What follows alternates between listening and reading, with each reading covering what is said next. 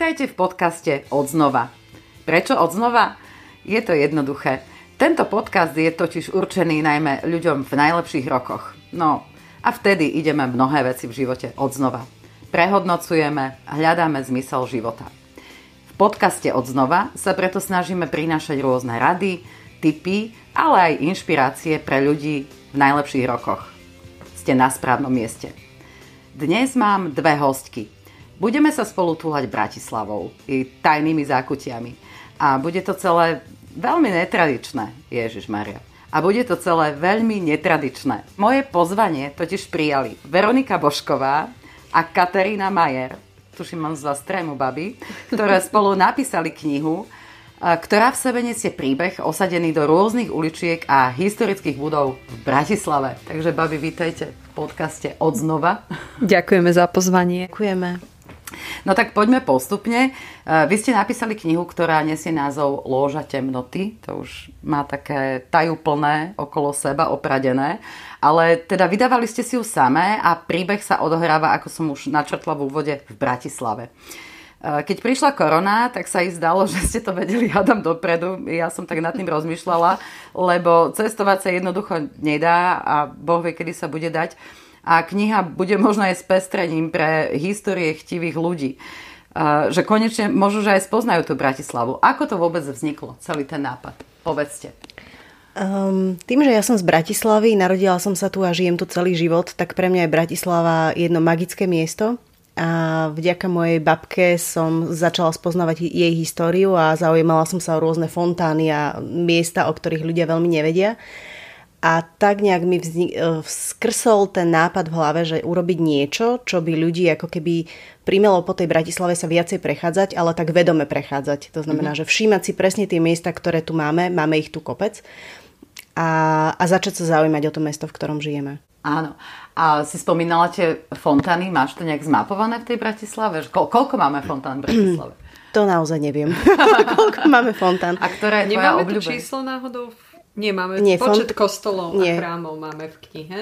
Áno. A fontány môžu ísť do druhého dielu. Možno. Výborne. ale mám knižku o fontánach v Bratislave, z ktorej som čerpala, ale číslo si nepamätám. A ktorá je tvoja obľúbená fontána, teda keď, keď si tie fontány vypichla? Hej, na Šafarikovom námestí je jedna fontána, ktorá znázorňuje chlapcov, ktorí sa hrajú s kačkami a husami a viaže sa k tomu jedna veľmi pekná povesť Takže to je moja obľúbená. Tu aj Hej. rozprávame deťom. Takže ty si mala na starosti, lebo teda písali ste to dve spolu, takú tú históriu a túto časť a Katkina úloha e, v tomto celom bola ako storyteller, alebo, alebo ako tak ste si to Možno Katka odpovie, keďže nás nevidia, aby sme vedeli. Áno. Um, uh, nebolo to úplne tak, myslím, že tá kreatívna spolupráca um, bola taká vzájomná a začala sa vlastne týmto nápadom, ktorý mala Veronika a ktorý ona sama začala, spra- začínala spracovať do príbehu a v istej chvíli um, prestala a potrebovala možno niekoho, kto by, uh, by ju podporil v tom písaní, takže asi z takej polovice sme začali ten príbeh vymýšľať spoločne. Čiže ten kreatívny proces bol taký, že to, čo Veronika naštartovala, tú jej víziu sme my v podstate si párkrát spolu sadli a vlastne prostredníctvom vlastne brainstormingu sme vymysleli scénosled tej knihy a potom sme si už rozdelili písanie, takže každá písala nejakú scénu. Hej. No a ktoré časti Bratislavy ste v knižke najviac rozoberali? A to by ma celkom zaujímalo. A hlavne, kde ste čerpali informácie, také tie historické? Uh, no hlavne sme teda v starej Bratislave, aj keď teda občas 39 sa zvezieme aj na grunty, ale, ale teda keďže keďže hlavní hrdinovia študujú alebo teda pracujú na filozofickej fakulte, tak trochu samozrejme ideme od filozofickej fakulty a teda aj nemenovaného obchodného centra pri Dunaji a cez vlastne staré mesto, uh, vrátanie hradu, vrátanie tunela, ktorý prechádza do Karlovky. Uh, čiže je to vlastne tá taká klasická stará Bratislava, centrum Bratislavy. A čerpali sme uh, zo skúseností, ale čerpali sme aj z rôznych zdrojov na internete, z kníh. Ja som si znova osviežila aj s deťmi bratislavské povesti, ktoré teda boli aj mojou obľúbenou knihou, keď som bola dieťa. A teraz sme si ju na novo objednali, nové vydanie a mohli sme e, si trošku ju ochutnať a listovať v nej. A teda um, asi nechám Veroniku aj povedať, lebo ona čerpala aj zo vlastných skúseností, keďže ona študovala aj filozofiu. Ale to boli skúsenosti, čo si sa teraz pýtala vlastne na skôr také Bratislava prepojenie na tie jednotlivé tak. miesta. Presne tak, lebo ja tú, túto knižku takto vnímam, že človek sa dozvie veľa vlastne o, teda hlavne o, o tej budú. starej mm-hmm. Bratislave a o tej histórii ako takej, mm-hmm. že to môže naozaj v dnešných časoch, keď máme pandémiu a nemôžeme cestovať, trošku aj s nejakým príbehom a, možno, že aj pre Bratislavčanov, ktorí, ktorí tu žijú a dlho existujú, lebo to mám takú, takú príhodu, že mám kamarátku z Gimpla, no a mala takú nejakú ťažšiu chorobu, teraz už je našťastie za tým a v jednu chvíľu som za ňou prišla a išli sme na prechádzku a ona býva na takej dedine a ona mi hovorí, že tak pozri sa Tina, teraz po 50 rokoch som objavila tieto naše humna. A mne to príde, že často je to tak, že možno ľudia, ktorí sú z Košíc alebo zo Žiliny, alebo to je jedno, z Komárna, eh, si prídu do tej Bratislavy to pozrieť naozaj ako kus histórie, ale sám ten domáci eh, to tak nepozná, pretože chodí okolo toho dennodenne a už ani mu to nepríde, že, že by mohol. Takže to je v podstate aj pozvanka pre Bratislavčanov, že by sa im to možno oplatilo. A teraz obzvlášť myslím si, že aj e, počas toho, no nie zrovna počas e, Vianočných sviatkov, ale potom na jar, je to výborná podľa mňa taká prechádzka mestom, že keď začneš a pôjdeš po, po stopách tých našich dvoch uh, hlavných postav, tak naozaj máš možnosť spoznať tú Bratislavu inak a odkryť aj tú históriu, o ktorej možno ani veľa ľudí nevie, lebo sú tam zašifrované rôzne také zaujímavosti, o ktorých veľa ľudí teda ešte nepočulo. Áno. A nemôžeme to tu teraz prezradzať, lebo Presne potom by tak. v podstate sme prezradili asi aj kúsok deja. A vy, babi, keď ste to písali, vy ste si boli urobiť akože takú tú prechádzku. Môj otec bol rušňovodič a keď ho posielali na novú trať, tak musel absolvovať také, že poznanie trate sa to volalo.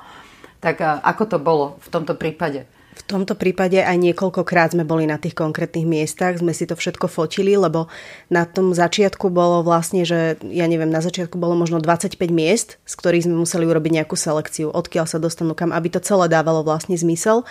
Takže máme kopec takýchto zaujímavostí a to sme vyskladali do jedného príbehu, ktorý dáva zmysel a aj aby tie uh, miesta na seba nejakým spôsobom nadvezovali. Hej. Nájdeme tam aj nejakú zápletku milostnú? Hmm. Ktorá určite, sa viaže k histórii, aby sme držali tú linku. Určite, určite tam nájdete zápletku.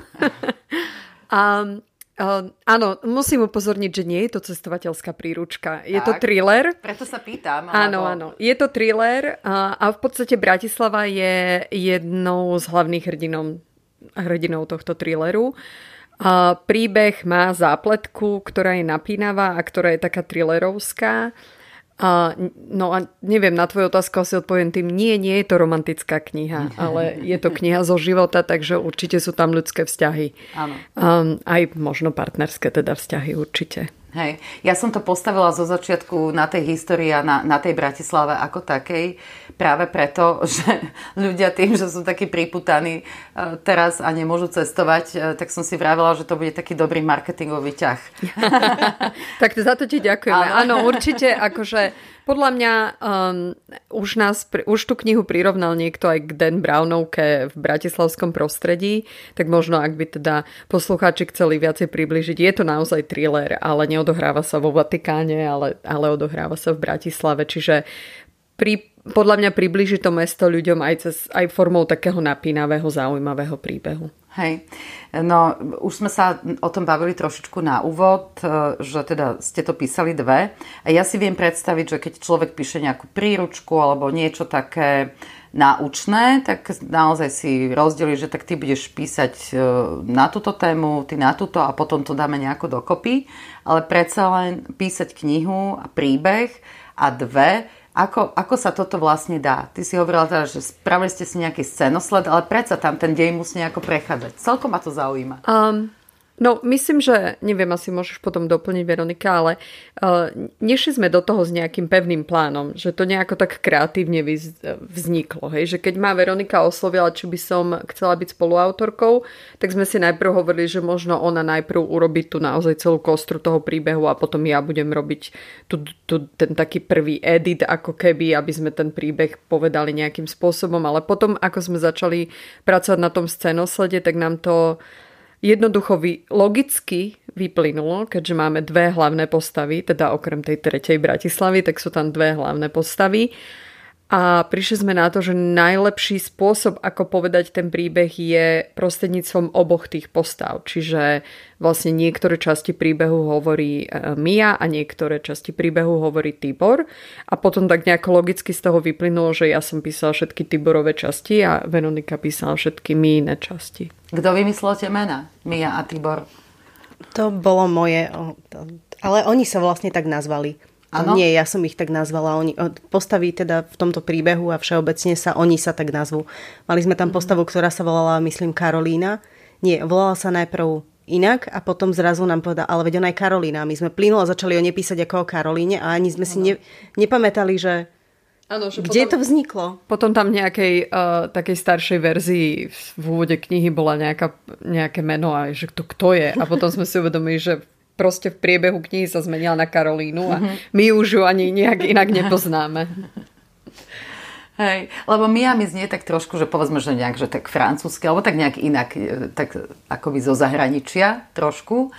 A, no a Tibor to je také asi slovenské meno na čisto, tak preto tá kombinácia ma zaujala, že ako, ako ste na to došli, ale... No, myslím, že to má aj pôvod v charaktere tých postav, že tá Mia je taká zvláštna, taká iná, aj tým, že študuje filozofiu, tak je taká? In, iná, neviem, či je úplne eterická, ale, ale je, je iná a ten Tibor to je taký klasický proste vzdelanie chlap. Hej, taký. Takže myslím si, že im tie, tie mená veľmi dobre si ich tie postavy vybrali, tie mená. No, e, naši čitatelia, alebo teda aj poslucháči, sú väčšinou teda ľudia v najlepších rokoch a čudujú sa svete, neviem, čo sa to s ľuďmi v najlepších rokoch deje. Dosť často sa stáva, že majú chuť napísať a aj vydať knihu, lebo jedna vec je napísať a druhá aj vydať.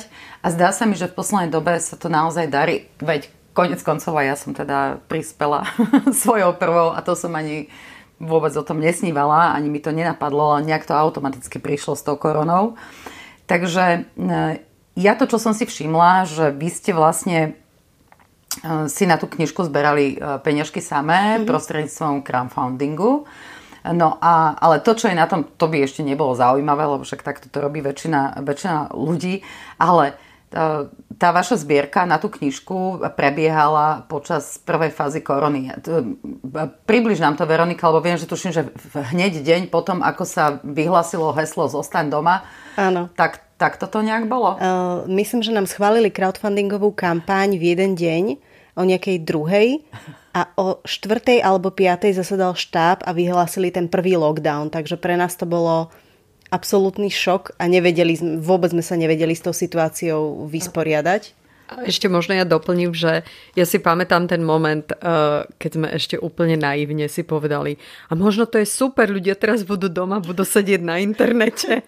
A tak to nám akože, ako nám to dobre padlo, hej? Čo, čo teda bolo uh, také isté naivné, ako keď sme si mysleli, že ten lockdown bude trvať dva týždne. Áno, áno. Áno, tak ale ja už, ja už som vtedy na to upozorňovala, že to, že to budú asi mesiace a ľudia akože sa na mňa pozerali, že, že či mi náhodou nepreplo, že aké mesiace, veď povedali dva týždne ale zdalo sa mi, že toto bude trošku nejaká iná situácia.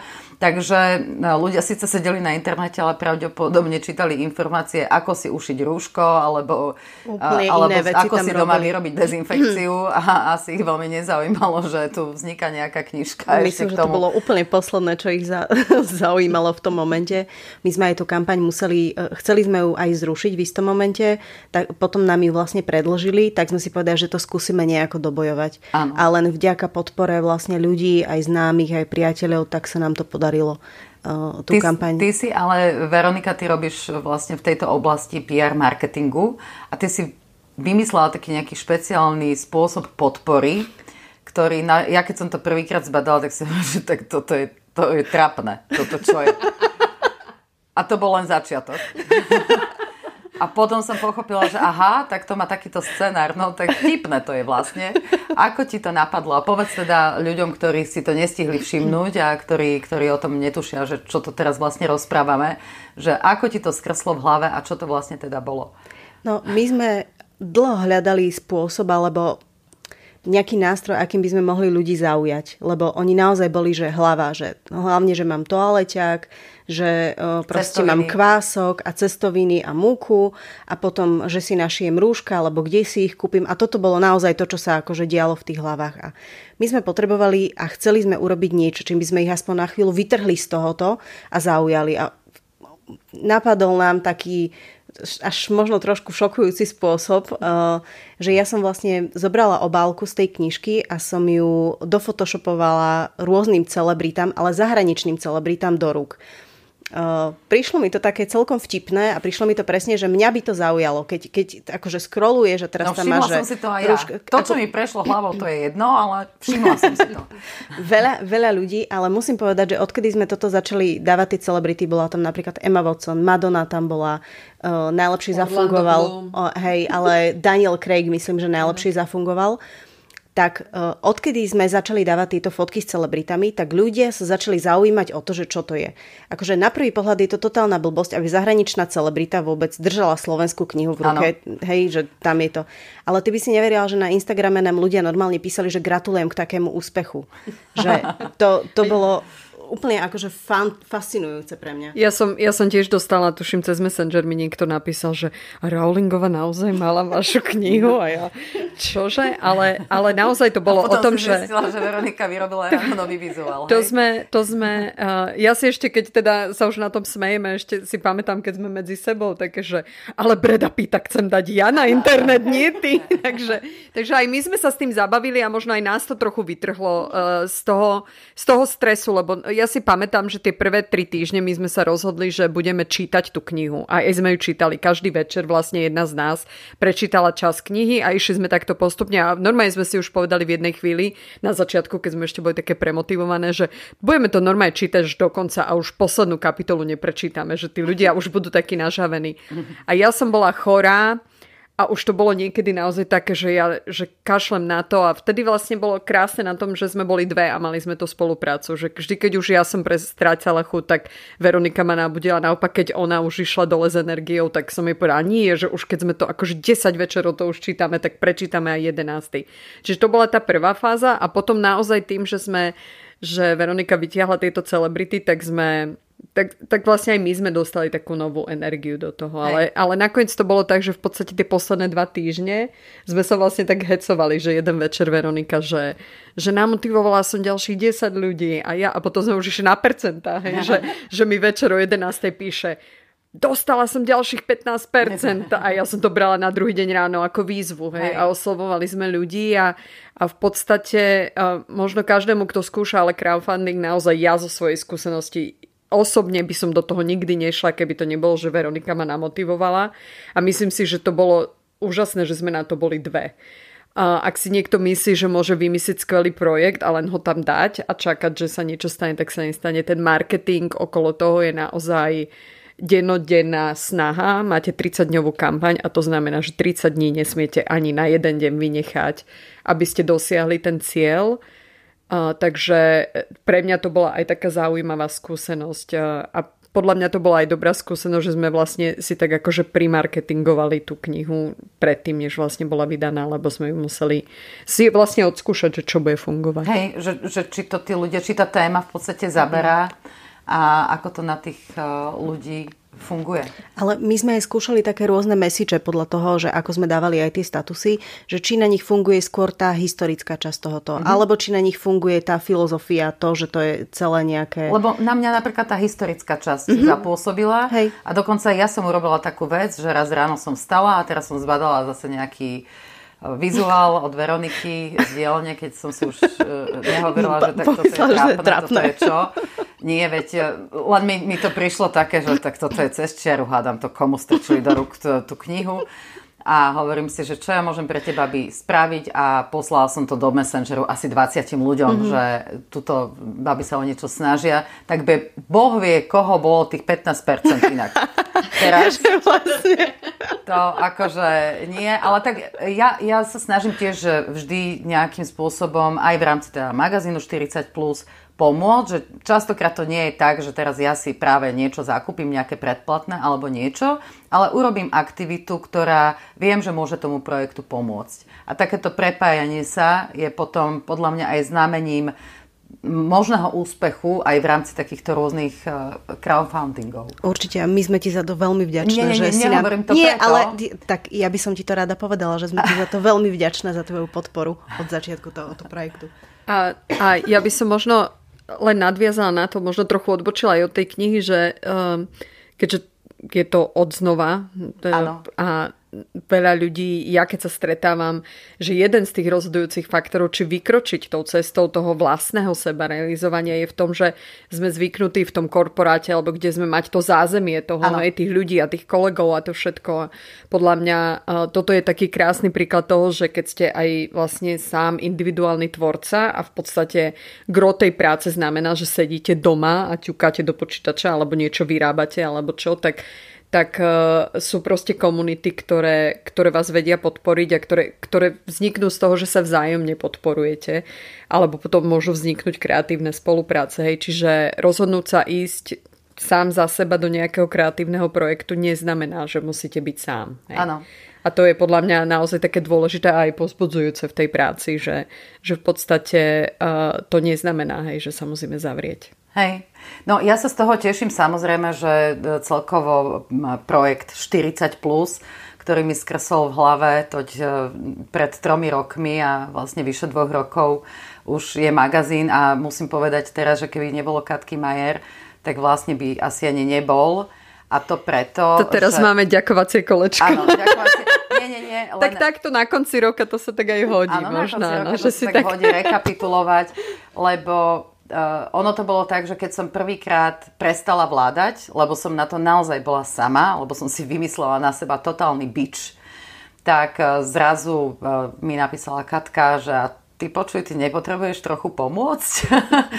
a, a mne vtedy tak nejak, že odlahlo, že zrazu sa mi zdalo, že Ježiš, veď ja vlastne v tom nie som sama.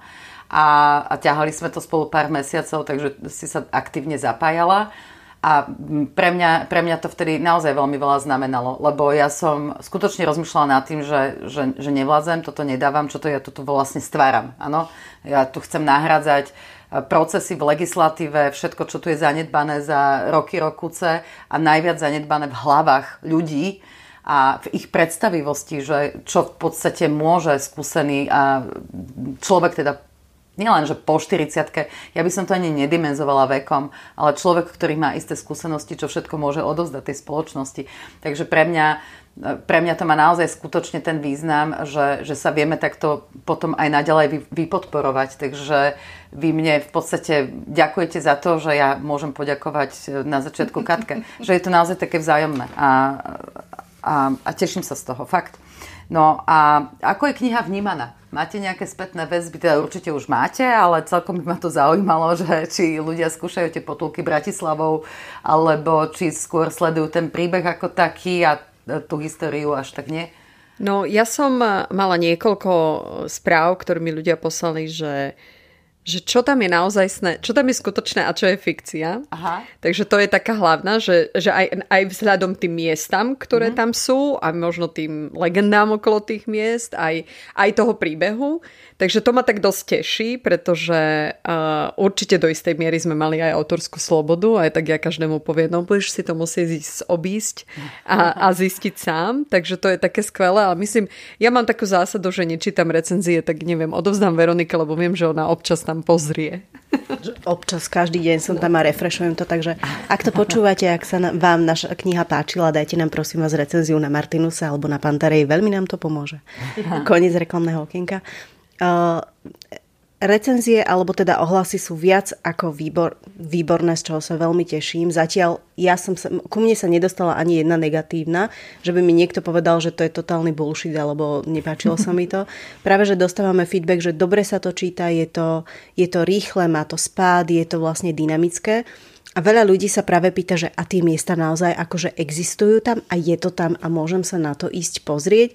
A my hovoríme, že áno, myslím, že 95% tých miest je takých, že môžeš si to tam ísť naozaj ochytať, pozrieť, odfotiť sa s tým a plánujeme vlastne aj také prehliadky potom po Bratislave, po tých konkrétnych miestach pre tých ľudí, ktorí tú knihu čítali a sa im páčila. Takže myslím si, že toto je skvelé. Ja som včera išla autom po jednej uličke, ktorá teda je spomenutá v knihe a, a tam vtedy Tibor uteká a schová sa v takej krčme a teraz sa tam niečo už zmenilo na tej uličke a ja už to nie je tá krčma. Ale potom som si všimla, že to tým, že je zavretá, tak ju ano. nebolo až tak viditeľne vidieť. Takže, takže ak niektoré miesta nenájdete, nie je to naša vina. Ano, ale... ale teda aj to mesto sa mení. Um, ale je to asi tak, že 95% eh, miest viete navštíviť a dokonca um, my sme aj v crowdfundingovej kampani mali jeden z darčekov pre našich podporovateľov uh, vlastne prechádzku s nami po stopách tejto knihy. A vzhľadom na momentálnu situáciu sa to odložilo a bude to až niekedy na jar, ale myslím si, že vtedy dáme aj takú výzvu, že ak sa chce pridať ešte niekto ďalší, tak uh, veľmi radi sa tam pôjdeme prejsť a Um, mne už tiež pár ľudí hovorilo, že, že radi by išli a že radi by išli ale s nami, lebo by chceli vedieť aj takéto trochu zo zákulisia, takže to nás určite veľmi teší. Tak, uh, kniha bola veľmi dobre prijatá a ja znova zopakujem reklamné okienko, ale všeobecne aj pre ľudí, ktorí píšu knihu, a to je podľa mňa najväčší problém každého autora, je, že si nepýta tie recenzie mm. a problém každého čitateľa, že, že si neuvedomuje, aké tie recenzie sú veľmi dôležité aj z hľadiska toho, aby sa to zobrazilo ďalším Hej, potenciálnym keď, keď čitateľom. Rozhoduje, že, Presne že, tak, takže... Nekúpi Takže vlastne e, naozaj ja každému, aj keď e, mu odovzdávam podpísanú kopiu knihy, alebo keď mi niekto napíše, že iba mne do Messengera, tak ho vždy poprosím, že naozaj, a je to tak pri každej práci, akože to nie je len o knihách, to je o akomkoľvek výrobku alebo službe, ktorú poskytujete. A podľa mňa v dnešnom čase tie recenzie vlastne nahradili ten, ten, to ústne podanie, to word of mouth, hej, že keď dostanete... Áno, lebo sa v podstate presne, nestretávame. Nestretávame takmer. sa, takže musíme takto cez internet si, si tie služby od, a pr- produkty odporučiť, takže určite, ak ste čítali Ložu temnoty, tak šup, šup, dajte nám recenziu. Tie tri hviezdičky a viac, Aha. podľa možností. Ideálnych je 5. Aha. Ja som si teraz všimla, že inak aj na tie recenzie tam chodia, ja im hovorím, že štrajkokast, že nenapíše recenziu, ale dáva palce dole na komentáre, na recenzie ľudí, ktorí e, recenziu napíšu. Mm-hmm. A hlavne, keď je pozitívna. Tak neviem, kto to, kto to robí. Napríklad som si to všimla pri mojej knihe. Neviem, či aj vy také máte.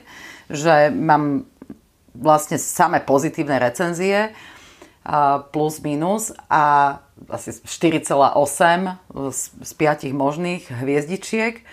No ale na každej tej pozitívnej recenzii mám 3-4 palce dole. Takže zaujímavé, nie?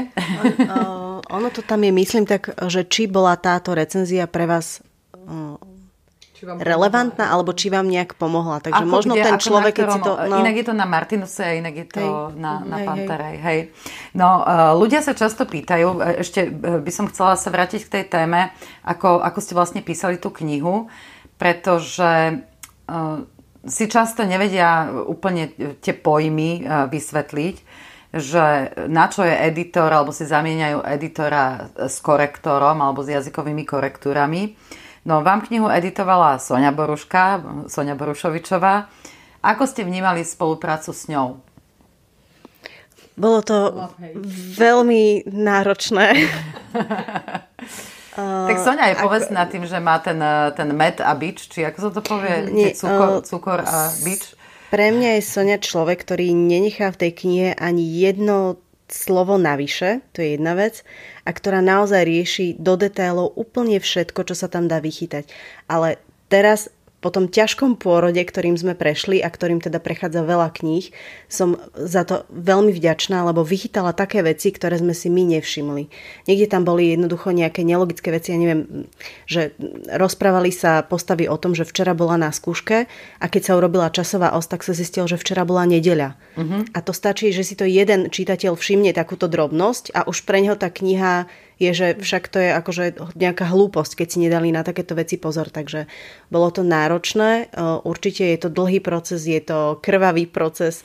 Vyhodila tam veľa vecí, za ktorými mne je veľmi smutno, rôzne kultúrne narážky. Ja som si tam chcela prepašovať také, že Game of Thrones a podobne a neprešlo, nič z toho cez ňu neprešlo, ale mhm. ja som jej veľmi vďačná, že, že nám s tým pomohla dať tú knihu.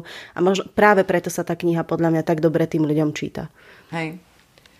Um, určite áno, však ja som so Soňou spolupracovala v podstate od mojej prvej knihy uh, na, na všetkých rukopisoch uh, do istej miery, to už záleží od toho, aká je potreba, ale ja si myslím, že kto pustí knihu bez toho, aby, aby prešla editom, tak uh, si nerobí... E, tam, tam sú dve strany toho. Jednak ako je to podľa mňa absolútny... Um, nie je to rešpekt voči čitateľom, a druhá vec je, že prostredníctvom editu, ak to robíte s profesionálnym editorom, tak sa aj vy ako spisovateľa, ako uh, autor posúvate dopredu, lebo sa naučíte veľa vecí. Hej. Čiže jasné, že tá prvá kniha je v podstate taký, taký najťažší proces a nejaká 7 až 10 už také nebudú. Um, ale určite akože editor uh, zohráva veľmi dôležité miesto. Je aj nejaký dôvod, prečo sú to ešte uh, pozície, ktoré z vydavateľstiev neeliminovali ani neoutsourcovali, takže určite a, a takisto je to jazyková korektúra, hej, ako však to môžete čítať stokrát a nevšimnete si čiarky a všetko. Aj ja som mala pár kníh v ruke, kde teda bolo jasné, že to neprešlo a proste na prvej strane som ju zavrela a myslím si, že takých čitateľov je veľa. Hej. Takže netreba to podceňovať. Skrátka, edit je edit. No a čo, chystáte teraz niečo nové, ďalšie? Či každá osve stačilo? Nasleduje autorský rozvod a idete si každá po svojom? A, neviem, či autorský... Áno, Delenie majetku z predaja. Neviem, či autorský rozvod, určite uh, autorská alebo spolupra- pauza spolupráci, pretože každá máme teraz vlastné projekty, uh, ktoré nám zaberajú toľko času, že určite uh, si neviem predstaviť, že, že, že by som si ja teraz pridala ešte ďalšiu knihu. Ale, mm, ale ako nebránim sa tomu, určite ten kreatívny proces e, bol veľmi zaujímavý a podľa mňa aj obohacujúci pre každého autora, e, keď, keď si to môžete skúsiť v tandeme, vo dvojici, hej, lebo, lebo sa viete od seba vzájomne naučiť aj vidíte taký ten iný proces kreatívny, takže to je určite obohacujúce. Ale momentálne ako ja sa hlavne venujem anglickým verziám mojich kníh, takže neviem si, ja neviem teraz po slovensky písať. Aha. Aj preto už odo mňa dávno ste nevideli nič 40 plus. že, ale možno ste si všimli aj počas tohto podcastu, že už niekedy hľadám slovné spojenia, Aha. lebo mi idú tie anglické trochu viac. Ešte takže, to je aj vekom. To. Takže, aha. takže, takže uh, ale určite uh, ja som dokonca vlastne včera, keď som išla cez to mesto a a teda zlákal som sa, že tam nie je tá krčma, tak som si aj spomenula na niektoré veci a zo starého mesta, ktoré som si povedala, a z tohto by mohol vzniknúť ďalší príbeh. Takže ja sa tomu nebránim a keď príde správny čas, tak určite. Neviem teda, že či Veronika sa chce rozvádzať, takže ťažko povedať. Ja si potrebujem momentálne dať tak trošku pauzu od písania, lebo mňa to naozaj veľmi vyčerpalo. Tento, oddelené tento celý, teda idú oddelené, vše, ale všeobecne od, od písania pre mňa je momentálne problém aj článok napísať, preto ste ani odo mňa už dlho nič nečítali. Uh, a ja sa teraz tiež chcem venovať trošku iným projektom, takže uvidíme. Myslím, že nechávame to otvorené a uvidíme, ako to bude ďalej. Dobre, takže ja verím, že keď naši čitatelia alebo poslucháči čítali u nás článok, prípadne už si obzerali knižku Loža temnoty v knihkupectve, že po, po nej aj siahnu a tá knižka je dobrá nielen na Vianoce, ale kľudne aj v januári alebo vo februári. A ja sa veľmi teším, babi, že ste si našli čas a že ste sa podelili o vlastné pocity. Ehm, možno tento rozhovor nielen namotivuje starých bratislavčanov ísť spoznávať Bratislavu, ale možno namotivuje aj niekoho, kto má nejaké veci v šufliku, že to predsa len, len vyskúša a niečo, niečo napíše. Takže ďakujem ešte raz, želám krásne dni. Ďakujeme veľmi pekne za pozvanie aj my. A ďakujeme a ja si myslím ešte do tretice pridám, že keď už aj sa nevyberú do tej Bratislavy, v čase teraz, keď sme takí izolovaní, tak podľa mňa kniha je najlepší únik a určite taká najzdravšia závislosť, ktorú môžeme mať, takže, takže kľudne nech si prečítajú knihu a, a ďakujeme za pozvanie, Mati. Mhm, ďakujem aj ja. A vám, milí naši poslucháči, želám tiež krásne dni a aby ste si ich vedeli spestriť, či už dobrou knihou, alebo čítaním magazínu 40+, počúvaním našich podcastov a keď už toho budete mať úplne, že plné kecky, tak dajte si pohár vína a mávajte sa krásne.